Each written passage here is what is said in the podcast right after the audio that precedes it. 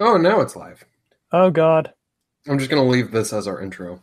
Um, this is the Maroon and White Audible, which is now visible, kind of. Uh, it's hidden um, because I'm in Oh. my office and this is really crappy video lighting. Um, And I'm in a Yeah. dorm. yeah. Yeah. So this is the Maroon and White Audible. I'm Ethan Lee. It's a very serious podcast where I just kind of ramble. And I'm actually joined by a former co rambler, Mm. um, Daniel Black. I'm still a rambler though. I may not be a co-rambler, but I am still a rambler. Like the Ramblin' Wreck of Georgia Tech. But I'm not a hell of an engineer. Do you prefer Georgia Tech or Texas Tech? Um I don't know. That's a good question. I don't No. know. I don't care about either school. On You're from episode, Texas. on this episode, I uh, I'm gonna eat lunch. I'm gonna drink water, and we're gonna talk about And I'm gonna talk and I'm sitting here while my roommate's doing chemistry homework. nice. He's over there. Okay, I can't see him, but hi. Hi. um, and then we're also gonna go over the Mississippi State football game. Um, Woo. we don't have any questions. We are not. Nope. prepared. Nope. Nope. It's very last minute, and it has to be a relatively short episode because I've got grad school classes, Mm. all professional like tonight. So, Oh yeah. You have to dress up in a tuxedo. um, something like that.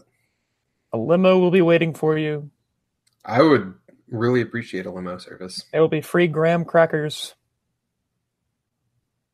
and fruity snacks. Yeah, Maybe some chocolate milk. But if you'd rather want a lemonade, that's also available. So Mississippi State um, played Kansas State on Saturday. Hmm. Correct. That was a very good observation. it was it was the football. The, hand- football. Yeah. Not the not the foreign football, but the American football, the one where the only times you use your feet is when you kick it. You're using your feet to run. There's a lot of running in this sport.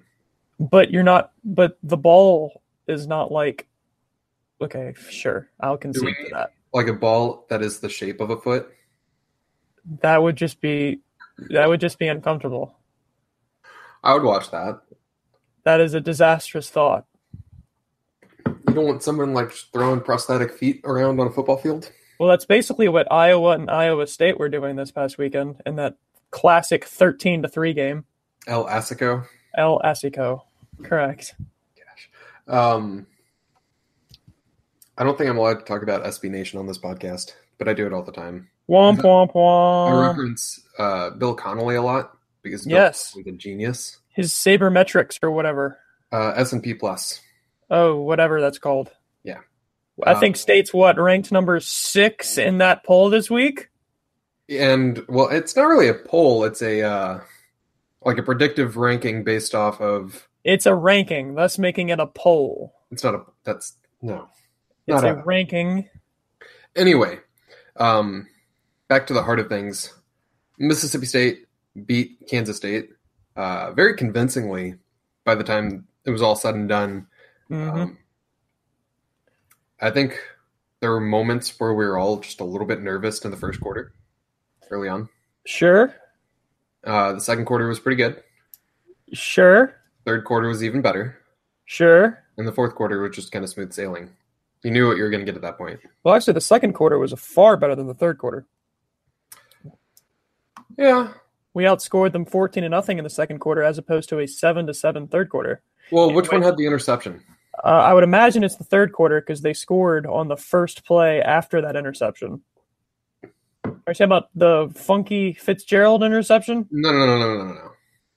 Oh, Or- I don't know. Uh, Erroll Thompson like making that perfect dive. Oh, I don't remember. I thought you were talking about the funky Fitzgerald, the funky Fitzgerald interception. It may have been in the second quarter. Try saying the funky Fitzgerald interception five times fast. So I actually have a small segment. I don't know if you listen to the podcast. You probably don't. Nope. Um, I uh, will occasionally stumble upon certain alliterations, Hmm. and will then challenge people to say those five times fast Well, I just did it to you. Uh, no, I'm I'm eating lunch. It's mashed potatoes You're eating mashed potatoes for lunch. That is your lunch. And eating nothing bean- else. and beef stroganoff. Okay, well then there we go. That's the main course. I thought you were just eating mashed potatoes. In that brief moment, I was. But yeah, but I'm talking about only mashed potatoes, like as your entire meal, Ethan. You don't have to be freaking precise. I've done that before, though. Uh, okay, well, um, all the power to you. Mississippi State was the far better team. Um, Yes. Kansas State's probably not any good. Yeah. I really am curious to know how Kansas State will turn out by the end of the season. Um, because Bill Snyder's comments prior to this game were really interesting to me. hmm The whole, well, we didn't prepare for South Dakota, and then people interpreting that to mean they've been preparing for Mississippi State for like months now, specifically Mississippi State. Not that preposterous of a thing to kind of assume. Yeah. So, Yeah. Um. Yeah. I I I would I would agree, but in this game, it seemed like. Well, first of all, I think there was a and it, there was an extreme talent discrepancy I would agree with that. that was primarily uh, exploited um, from our defensive line. Yeah, no, this is one of the best defensive lines in the country, um, which is going to help Mississippi State a lot this year because we've seen some really good offenses in the SEC Mhm. so far. Yeah. Um, but yeah, no, the defensive front was far better. Well, Kansas State's got a really good offensive line, one of the best in the country. Returned five starters from a year ago, which I believe they returned four starters to um, from the year prior to that. So 2016 to 2017, like four guys returned, I believe, and then 2017 to 2018, five guys returned. Um, Five guys, burgers and fries. it's a lot of continuity, a lot of Mhm. really good burgers. Sure, I'm sure they do. par- I'm sure the offensive linemen do partake in a Five Guys burger and fry every once in a while. Do you think they have one in Manhattan? They uh, possibly, It's a bigger town than Starkville. yeah. I mean, Starkville has a cookout. Yeah. Um, but the It's not Five Guys. quarter, you didn't really see a lot of pressure on the quarterbacks. Um, you didn't really see any tackles for loss develop into like the second quarter. Yeah. But in the second half, Mississippi State's defensive front completely imposed their will on Kansas State. Wore 'em down. Uh, yeah, I mean, really, the offense played well as a whole. Um, but really, when you get down to it, the defense won this football game. The secondary had its moments of, you know, of worry. Um, but that seems to happen and seems to have happened in every Mississippi State football game since about 2014. Um, whereas the defense, but really, when you have a defensive line and a front seven in general that is wreaking so much havoc on Kansas State's offensive line and their quarterbacks and just their entire backfield, then the secondary sort of becomes, you know, a non-issue if you're getting that much pressure on the quarterback um, and getting so many tackles for loss. Um, and really, I mean, the two things that won the football game were for State were the defensive line and Kylan Hill. I think, but the thing was, I think Kylan Hill could have had half the performance that he had, and State would have won by at least ten points because of how well the defensive line played. I mean, when you've got one player outgain an entire opposing offense, you're doing pretty good. Oh, for sure, for sure. Um, and that goes directly crediting to Kylan Hill, the offensive line, and then Mississippi State's defensive front. Oh, absolutely. And um you know, the biggest thing about having Kylan Hill there is, you know, everyone in the offseason and preseason and during the season as well, basically everyone as long as Moorhead's been hired or has been the head coach of Mississippi State talks about the pass game and how that seems to be Joe Moorhead's, you know, big emphasis is taking deep shots downfield and emphasizing um, an importance on the pass game. When you have right now a mediocre pass game. You know, of course, it was fine against Stephen F. Austin with the exception of completion percentage. That's But- Correct. Um, but when you have a what is right now a mediocre pass game, having that run game to rely on is huge. And of course, I think you know Aeris Williams has gotten two snaps all season. Did not get a snap against Kansas State, which is something we would not have expected going into this football season. No. But the fact that you have, you know, if if you thought, well, Aeris Williams is only going to get two snaps going into this game, you may be a little bit worried. Honestly, I think Kylan Hill has been doing more than what Aeris Williams would be able to do in these last two games. Kylan Hill seems more explosive. Um, Uh-huh. Seems to be better at just the entirety of what Joe Moorhead wants to do. Yeah. Um, Aeris Williams is a very good running back. I don't want to take away from that. For sure. He is a consistent runner. Um, will get you four to five yards at a time. Thing is, Kylan can get you ten to twenty at a time. Oh yeah. And w- one thing that Matt Wyatt mentioned on his podcast on Sunday morning is that the just the amount of pure physicality that he has. There was one run, uh, it was a touchdown. Don't remember which quarter it was. It was one of his two touchdown runs in which he took an extreme hit at the ten yard line. Yeah. But instead of knock himself going back down and knocking him with his on the other side, instead of being knocked down, the running back, all that just in total imposing will and physicality that Kylan Hill had was just imposed onto the defender. The defender went down, and then the next thing you know, Kylan Hill's in the end zone. It reminds you of an Anthony Dixon type. I would just think that Kylan Hill's even better than Anthony Dixon. Well, I mean, at this point, if Kylan Hill can continue playing the way he is on the road, then most definitely. Of course, that is yet to be determined. Um, we don't know what um, what don't know the forces in the world could happen. Yeah, you But- don't know the longevity of Kylan Hill. You don't know if he can play an entire season at this pace. Um, but when you go look at Anthony Dixon's yards per carry as a uh, football player, I want to say for Mississippi State, um, I want to say he had like four and a half yards per carry. Yeah, I think Kylan Hill is a more explosive runner. That said, Dixon was a very large individual.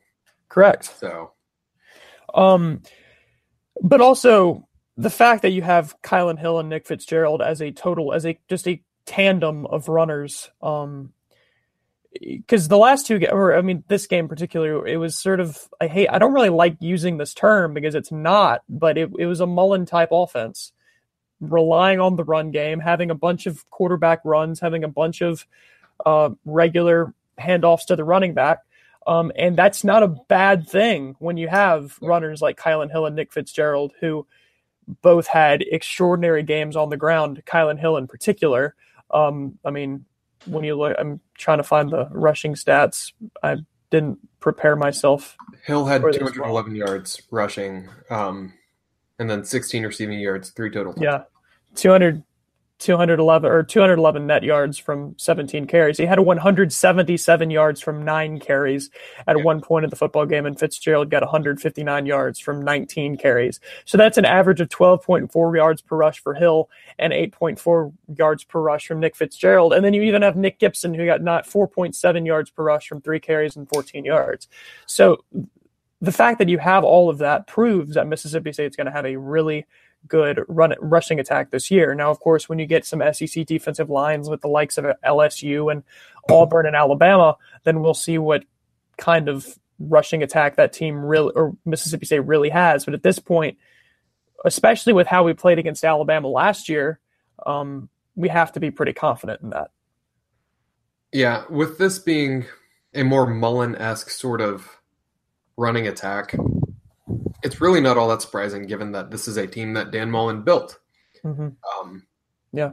You're not expecting a whole bunch to really change in terms of like the roster from last year to this year. hmm You had some recruits, you had what, 20 recruits roughly? Something like that.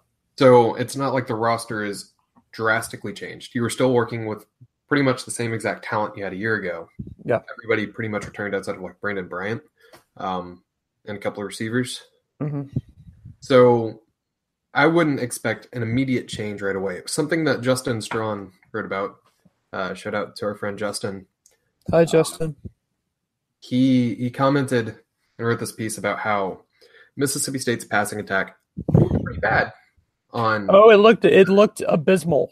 Um, and it, it wasn't exactly great against Stephen F. Austin outside of just being explosive. Right. But um, in Joe Moorhead's first year at Penn State, it's not like Trace McSorley was this amazing quarterback just right out of the gate. Yeah.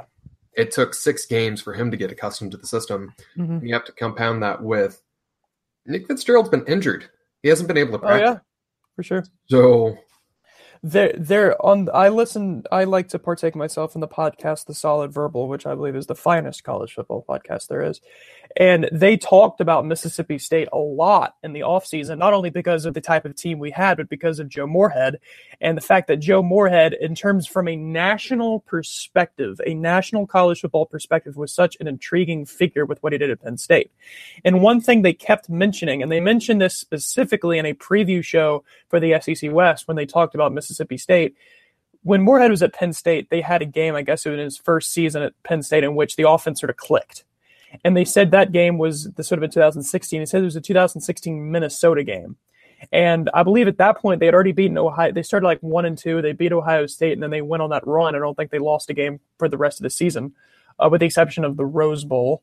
Um, but they said that they had a game in which Moorhead's offense clicked. Everything came together and nothing stopped them for the rest of the season.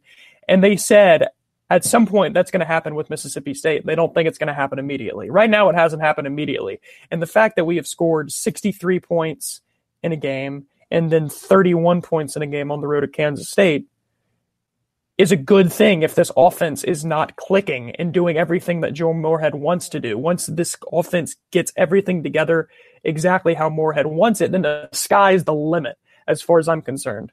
Um, so when Dan and this is a solid verbal, we're saying they said a possible click game is Kentucky, um, which goes along with the timing of when Penn State's offense clicked against Minnesota two years ago. And if we can get the offense clicking against Kentucky, who just beat Florida on the road, and Florida may not be that good, but the fact that Kentucky can actually go into the swamp and beat them proves that Kentucky's definitely better than they usually are. Yeah, Um, so if we can get the offense clicking against Kentucky, that is as crucial of a part of the season to get this offense really going, especially through the air with Florida the next week, Auburn the next, by LSU, Texas A&M, and then you have Alabama, Arkansas, Ole Miss after that too. So basically what I'm trying to say is this offense is going to click at some point. It, it's only been one game with Fitzgerald, um, and it's only been two games total. But when this offense does click, particularly through the air, because on the ground right now we're playing Really? phenomenally.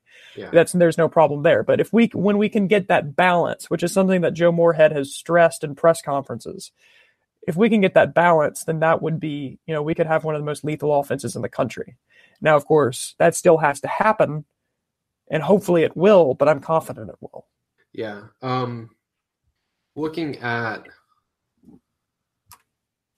yeah, looking at the timing of everything, um, even if it starts clicking in the Florida game, you know, that's Mississippi State's third big home game. Third big. It's the third home game of the season. It's the biggest home game of the season at this point. yeah. Um, At this point, because there could be a game against Auburn or maybe a game against Texas A&M that could surpass that. But at this point, is your phone big. buzzing or is that my phone? no, that is not my phone. My phone's on Do Not Disturb. My phone's not buzzing. What is that? Are you hearing it too? I'm hearing nothing. Oh, something in my, uh, okay. There's a ghost. Might be. Um, I've got another phone in here somewhere that I use for like video recording. It's a ghost. Might be that phone. Um, anyway, no. But if it, it's clicking around the time of, um, say, the Florida game, I think everyone will be encouraged, especially given all of the emotions around that game, both from the fan perspective and the player perspective. Yes. Um, But one one thing that people keep looking that people just kind of keep glossing over, you know, obviously going into the season, people are circling the Florida game, the Florida game, the Florida game because of the emotion tied into it. If we're five and zero after the Florida game, then we have a game against Auburn that's going to be bigger than all five of the previous games we played combined. it's That is a- game. Uh, that if un, if Notre Dame or Virginia Tech, who both who play the same week as we do against Auburn, if one of them loses, then an undefeated state Auburn game will have college game day, no doubt about it. Right now, the only other games that can compete with state and Auburn and Notre Dame and Virginia Tech on week six of the 2018 college football season, those are eliminated because all the teams, whether it be Texas, Oklahoma, or Florida State, Miami, they all have losses. Yeah. So that Auburn game, if if we are five and zero going to that Auburn game, then we are looking at a 2014 against Auburn type deal. Now we're probably not going to vault to number one in the country because we, if we're five and zero going to Auburn, depending on how other teams do, we could be sort of on that cusp of the top ten, maybe around ten or something like that. But if we can beat Auburn, who at that point with a win, possibly a win against LSU this weekend would be in the top five, then all of a sudden we are in the playoff talk. So sure, the Florida game is a huge game. The Kentucky game has become a huge game with what they did against Florida. But if we're five and zero going to Auburn, then we're then that that is where you know everyone should be coming. You know, everyone obviously is going to be at the Florida game. Yeah. If we beat Florida, then everyone's going to want to come for Auburn. Is basically what I'm trying to say.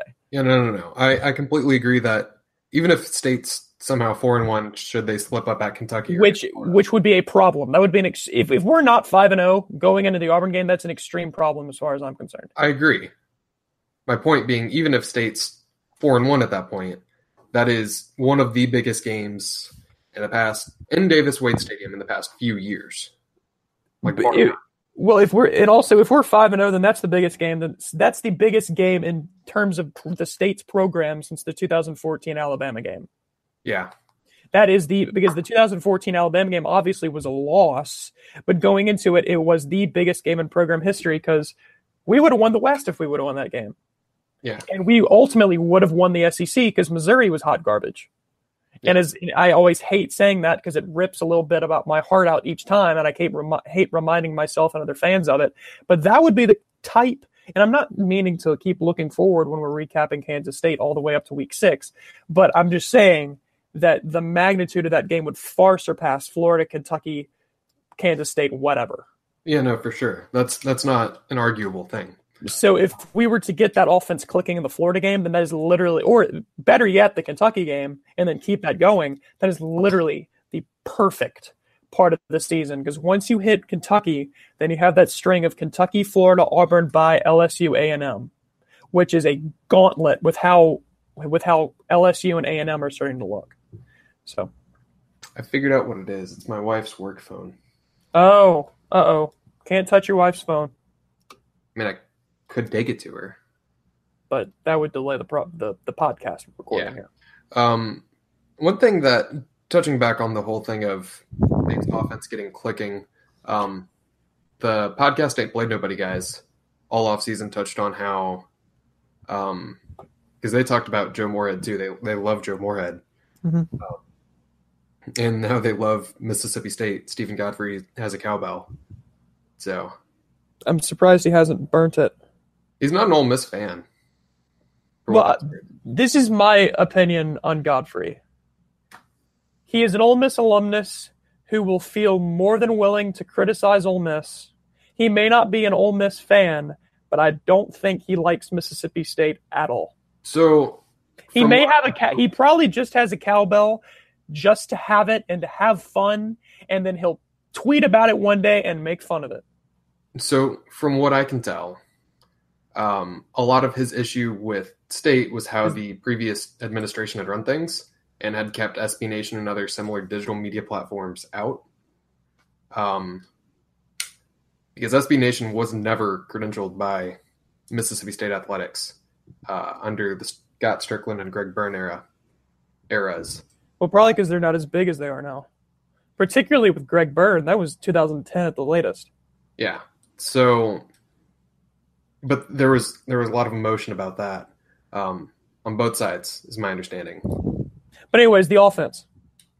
And Godfrey is actually very complimentary of Mississippi State as of late. Great, the offense. So, uh, both commented on how, um, you know, there's been you've seen the overarching trend of how there's comparisons from Trace McSorley to Nick Fitzgerald, right? Yeah, um, although right now Nick Fitzgerald is not Trace McSorley. No, no, no, no. I completely agree. And they, a lot of people were buying into this notion that Nick Fitzgerald would be Trace McSorley, would be the same sort of quarterback, just taller. Yeah, that's not the case. And something that uh, Godfrey brought up frequently in the offseason was that Nick Fitzgerald's not the same quarterback. You're going to yep. get more, you know, running out of him. That's going to be clear. Mm-hmm. But you're not going to expect this guy to throw the same way that Trace McSorley did. Yeah. And even if he does develop more of those Trace McSorley like tendencies, that's going to take time. Mhm. So we do need to be patient. Yeah, I mean, I mean against Kansas State, it, it, it the the passing stats were similar to what we've been seeing like from last year. You know, only 154 yards through the air. Our leading receiver was Stephen Guidry, who had two receptions for 42 yards. Yeah. Um, so, you know, you know now we have five guys at double digits, but that's spanning from 13 to 42. No one had more than two receptions for the second week in a row. Yeah. Um, so, you know, right now the passing game has a lot of work to do, but this, of course, goes along with that trend I was talking about of Moorhead's offense clicking at some point, which I'm confident that it will. Um, especially as Fitzgerald and the other receivers gets these in game, particularly receivers like Stephen Guidry and Austin Williams, who have particularly Austin Williams, who basically didn't get any playing time last year, but Stephen Guidry, who's new to the system, and Devontae Jason when he when he fully comes back from injury, um, when they get those in game reps, and of course the in addition to the reps in practice, then at some point it ha- at some point it, it it it has to gel. At some point. Um, and, and if it doesn't, then you know, you know, if it doesn't, then you know we can rely on the run game, which is which with our run game is great to rely on, and we can make a we can hit a pass downfield every once in a while, um, and we could probably win nine games, but but at some point that passing game has to gel, gel. and once again, I'm confident that it will, um, hopefully sooner than later.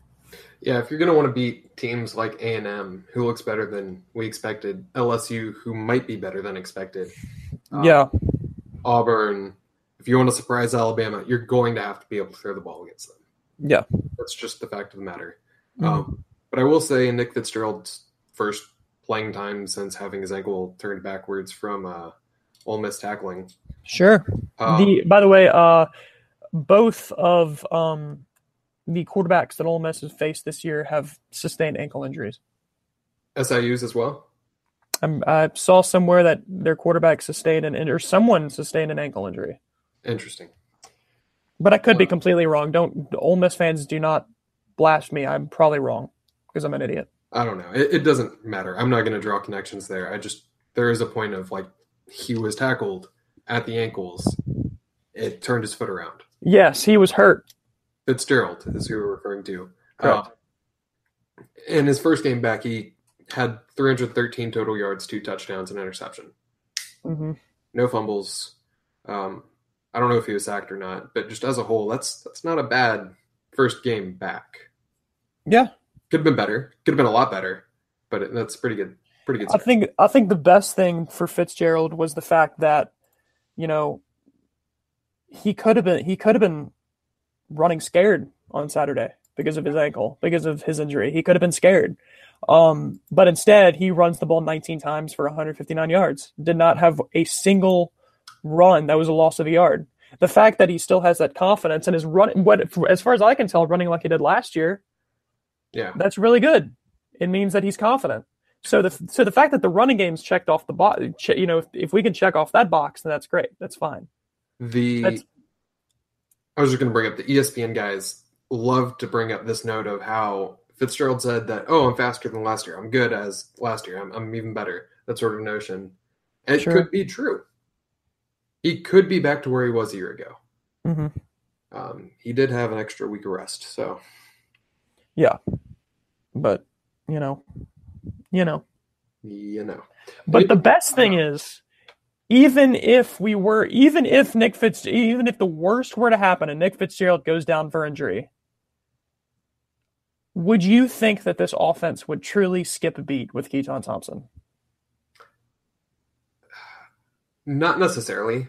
My No, I, I would be as confident with Keytaon, and I'm not saying this to discredit Fitzgerald or start a quarterback con- controversy. I'm just talking about if the worst comes to shove, I would be as confident with Keytaon as I am with Fitzgerald. I would be concerned about the the number of reps he's had.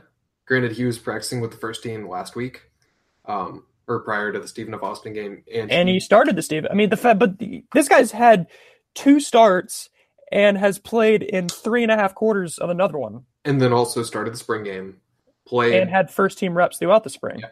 So that's what I'm saying. I'm just saying that if worse comes to shove and Fitzgerald gets hurt, or if Fitzgerald, not saying this will happen, But if he just sucks, which he's probably not going to, State's But- not going to take a huge step back right? going to. Uh, Keytaon Thompson. yeah. But I'm not. I'm not saying that to stir up a controversy or anything. I'm just throwing that out there. No. If you were to compare it to 2014, um, take away Dak, and you've got to go with Damian Williams. That's that that that's an issue. that's a huge step back. Correct. Here, I think the level of talent is there's very little difference there. I mean, Keytaon Thompson was a four star out of high school. And, you know, I remember, I mean, I've spoken to my Ole Miss friends a bunch about Keytaon Thompson, and they say that, oh, he's terrible. They're only looking at his reps from the Ole Miss game, in which I don't really like to criticize Mullen as much as a lot of people do. But one thing you can criticize Mullen about is I would argue that he stole a year from Keytaon Thompson last year Yes. because of how little he played and how unprepared he was when that egg bowl came because he did he i mean with the exception of you know an almost miracle fourth quarter he played like straight up garbage and He then once you hit the TaxSlayer Bowl with all those first team reps he was fine Yeah. Um, if he had had more playing time prior to that Ole Miss game, I think Thompson would have been okay. Yeah, I, I think I think there would have been a great chance we would have won the game. I mean, we would have won the game even if Fitzgerald were done. If we would have taken away half of those turnovers, we would have won the football game. Yeah. So, I mean, Anyway, we're not we're not sour graping on that. right. Um, anything you want to talk about around the SEC? There are a few interesting games out there. Are uh, talking about this coming week or last week? Let's let's recap. Stick with recap. Um, A and M's good. Uh, they, uh, you know, I I think that the fact that it, I'm I'm not um, you know, obviously A and M only lost by two against Clemson and had a great chance to beat them. Of course, they didn't play that well in the first two and a half, three quarters, but the fact that they were actually able to keep it close with Clemson and get to a point that they were able to stay in the game and make a run proves that A&M is. A, I mean, A&M could be an eight to nine win football team this year. Um, They were eight incredible. would probably more likely uh, because they already have that one non-conference loss, but Yeah. they look quite good. Um, Arkansas is bad. yes, Ole Miss's defense is bad, but I'm not saying that makes Ole Miss a bad football team. I think their offense can win them games, such as the big game against Texas Tech and Southern Illinois. Um, Texas Tech is awful. um, Yeah, let let's see. Um, what else? What else happened? Uh, Georgia's good. talked about Arkansas. Georgia is still Georgia. South Um, Carolina might be pretty good. I think South Carolina is going to be what people thought South Carolina was going to be. I think they're going to be an eight-win team, maybe nine. Um, but there's Georgia won the SEC East on Saturday, and that's obvious. Uh, Kentucky's going to be an eight-win team, probably maybe seven. They're not. They're pretty good. Florida's going to be mediocre. Um, but of course, that's just week two takeaways. We could ob- obviously we have an entire ten games left, but as of right now, um, Alabama, Auburn, Georgia, LSU, and State are sort of the top five in no particular order. Although I think I just listed my order. Um, and then you have sort of another tier of the likes of South Carolina and Missouri, um, Texas A&M. That's sort of in that group, and then the bottom is just the bottom. I will say that A and Kentucky's in that mid tier as well. yeah, A and M could sneak into that top tier by the time the season's done. And it's also totally possible that like Alabama will take a top tier of their own, and then everybody else kind of gets a uh, second tier there. Yeah, although I think Georgia is good. En- I mean, obviously Georgia lost some pieces like the Nick Chubb and Sony Michel, but a lot of people going into that South Carolina game thought that it was going to be a close game. I mean, I thought it was going to be closer than what it was. Yeah, what was it, like 41-17? Yeah, So, I mean, that's almost a 30 point win. That's what's that 24 points? I'm not good at math. Um yeah, 24. Uh so and a field goal. that's a pretty substantial victory. Um, so I think I think at this point, um, at, I mean at this point in the season, Alabama, Georgia, and Auburn is is, is are it's that's its own tier. Um, but and also I think at the, I mean at this point. I, I very well do agree that at some point Alabama can make it up there, but I think Georgia and Auburn, um, I think they're still extremely top like top 10 football teams, possibly Yeah. top 5. So, This is probably the weakest that Georgia will have a roster, like the weakest roster that Georgia will have. I don't know. I don't know why I worded it that way. Um, and they're still probably going to be 11, 12 wins going to the college football playoff. mhm. The only difficult thing that they're going to have to do is beat Auburn. Um, and that's it. Yeah. Alabama. That's that's that's it. That's all you have to do. Just beat Auburn and beat Alabama. Uh, no biggie. Yeah. Theoretically, you could have to beat Auburn twice. Like last year. Yeah, Or I guess last year would have been Auburn had to beat Georgia twice, but but I mean, it, it's those three are going to define. More than likely, they are going to define what the SEC is. yes. So, Yes. um, the note on A and M, they missed a field goal and lost by two points. Yeah. And who knows what would have happened if that touchback was correctly called. I wasn't even going to go there. I was just going to go with that alone.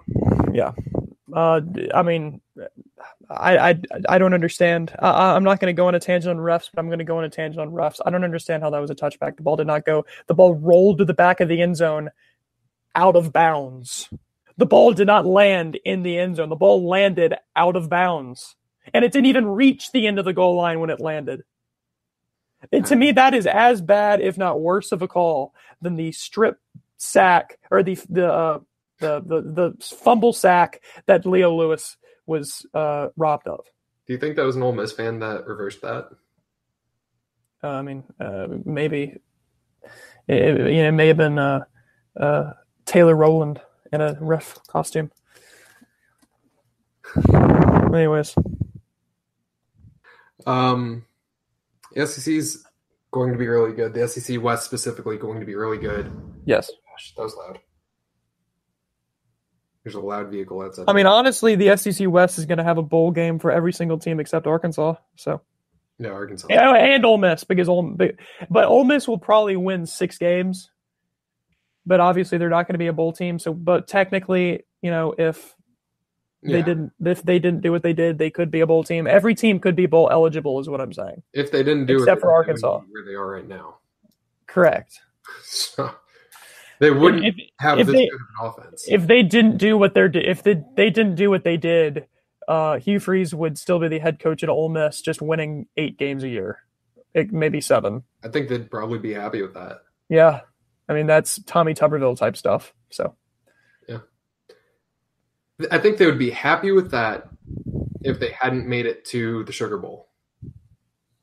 I think making it to the Sugar Bowl makes them go a little bit. Oh yes, I mean the fact that they uh, won the Sugar Bowl and then thought they were a top ten, possibly SEC West contender when they went five and seven in 2016 was a big reason why. So, Yeah. Anyways, that's beside the point. Um, we don't have any questions. Nope. Almost time for me to go. Do you have any final thinkings? Um. All that thing. Closing thinkings. Whatever. whatever.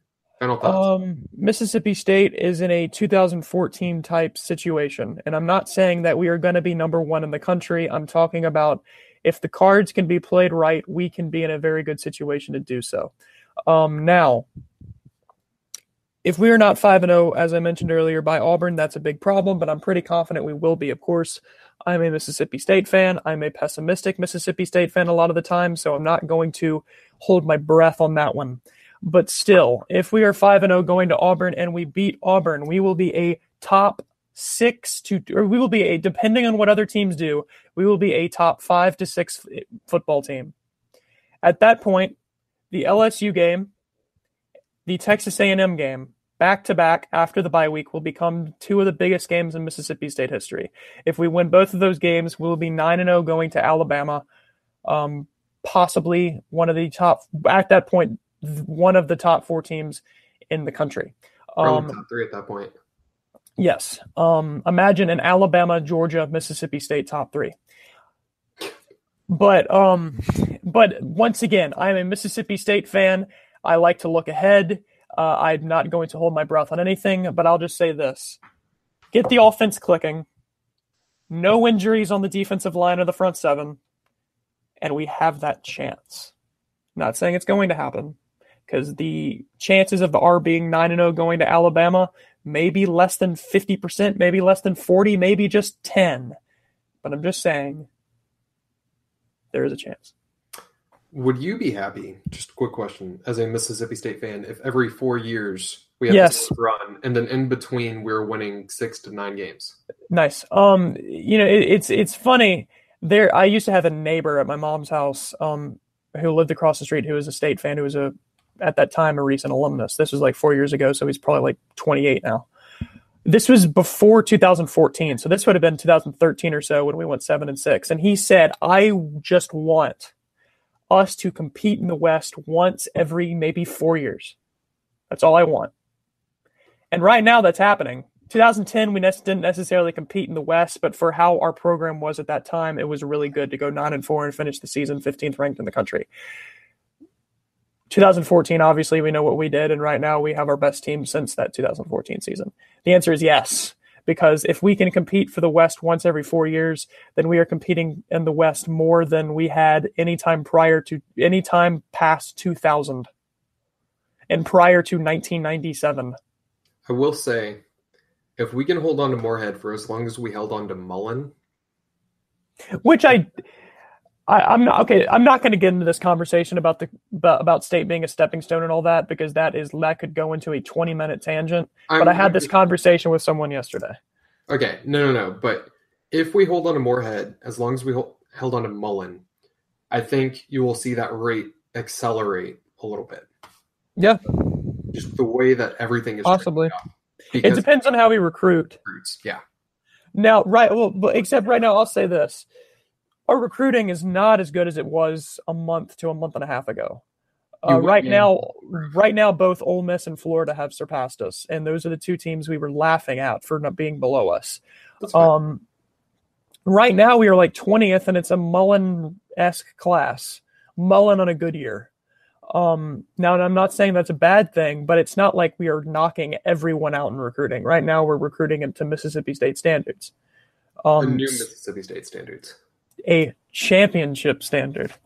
Um, if Hashtag. if we go nine and three this year, I think you will see us in the top fifteen recruiting. Nine and three. Yeah, I mean, unless we we lose, unless we, unless we are four, unless we lose one of our next three games, nine and three is the floor. I agree. I'm just saying, using that as the benchmark here, we will be top fifteen recruiting when it's all said and done. If we go ten and two or eleven and one, We're not going to be top ten. I'm going to guarantee you that. I would We- say we're not. We would If, be if, if we're top ten in recruiting, then the NCAA is going to be calling us. No, I know. I'm just saying we would be on the edge of top ten. Okay, That's that's all I'm saying. sure. I think top. I think top fifteen is very possible, but very possible. But I think we would have to do more than nine and three, honestly, because nine and three is just a win improvement from a year ago, and so I think it also depends on how you are in that nine and three. yeah. I mean, if we lose to Alabama, Auburn, and LSU, then that's a pretty solid nine and three.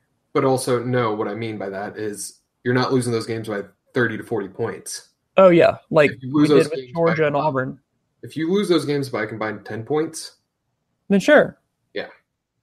Yeah. Okay, that's fair. And especially if we win the bowl game and go ten and three, that's where things could really go in an uptick.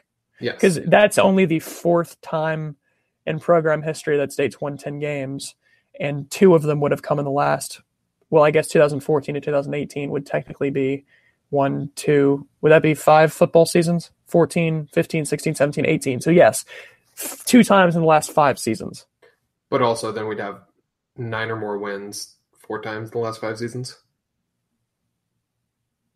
Yes, So, That's- yeah. honestly crazy. Hashtag MSU Renaissance. That's honestly crazy. Thanks, Peter Sirmon. oh, man, I gotta. I wonder how he's doing as the big old linebackers coach for the Cal Golden Bears. I gotta get going. All right. You have a I enjoyed it. Catch you later. Bye bye.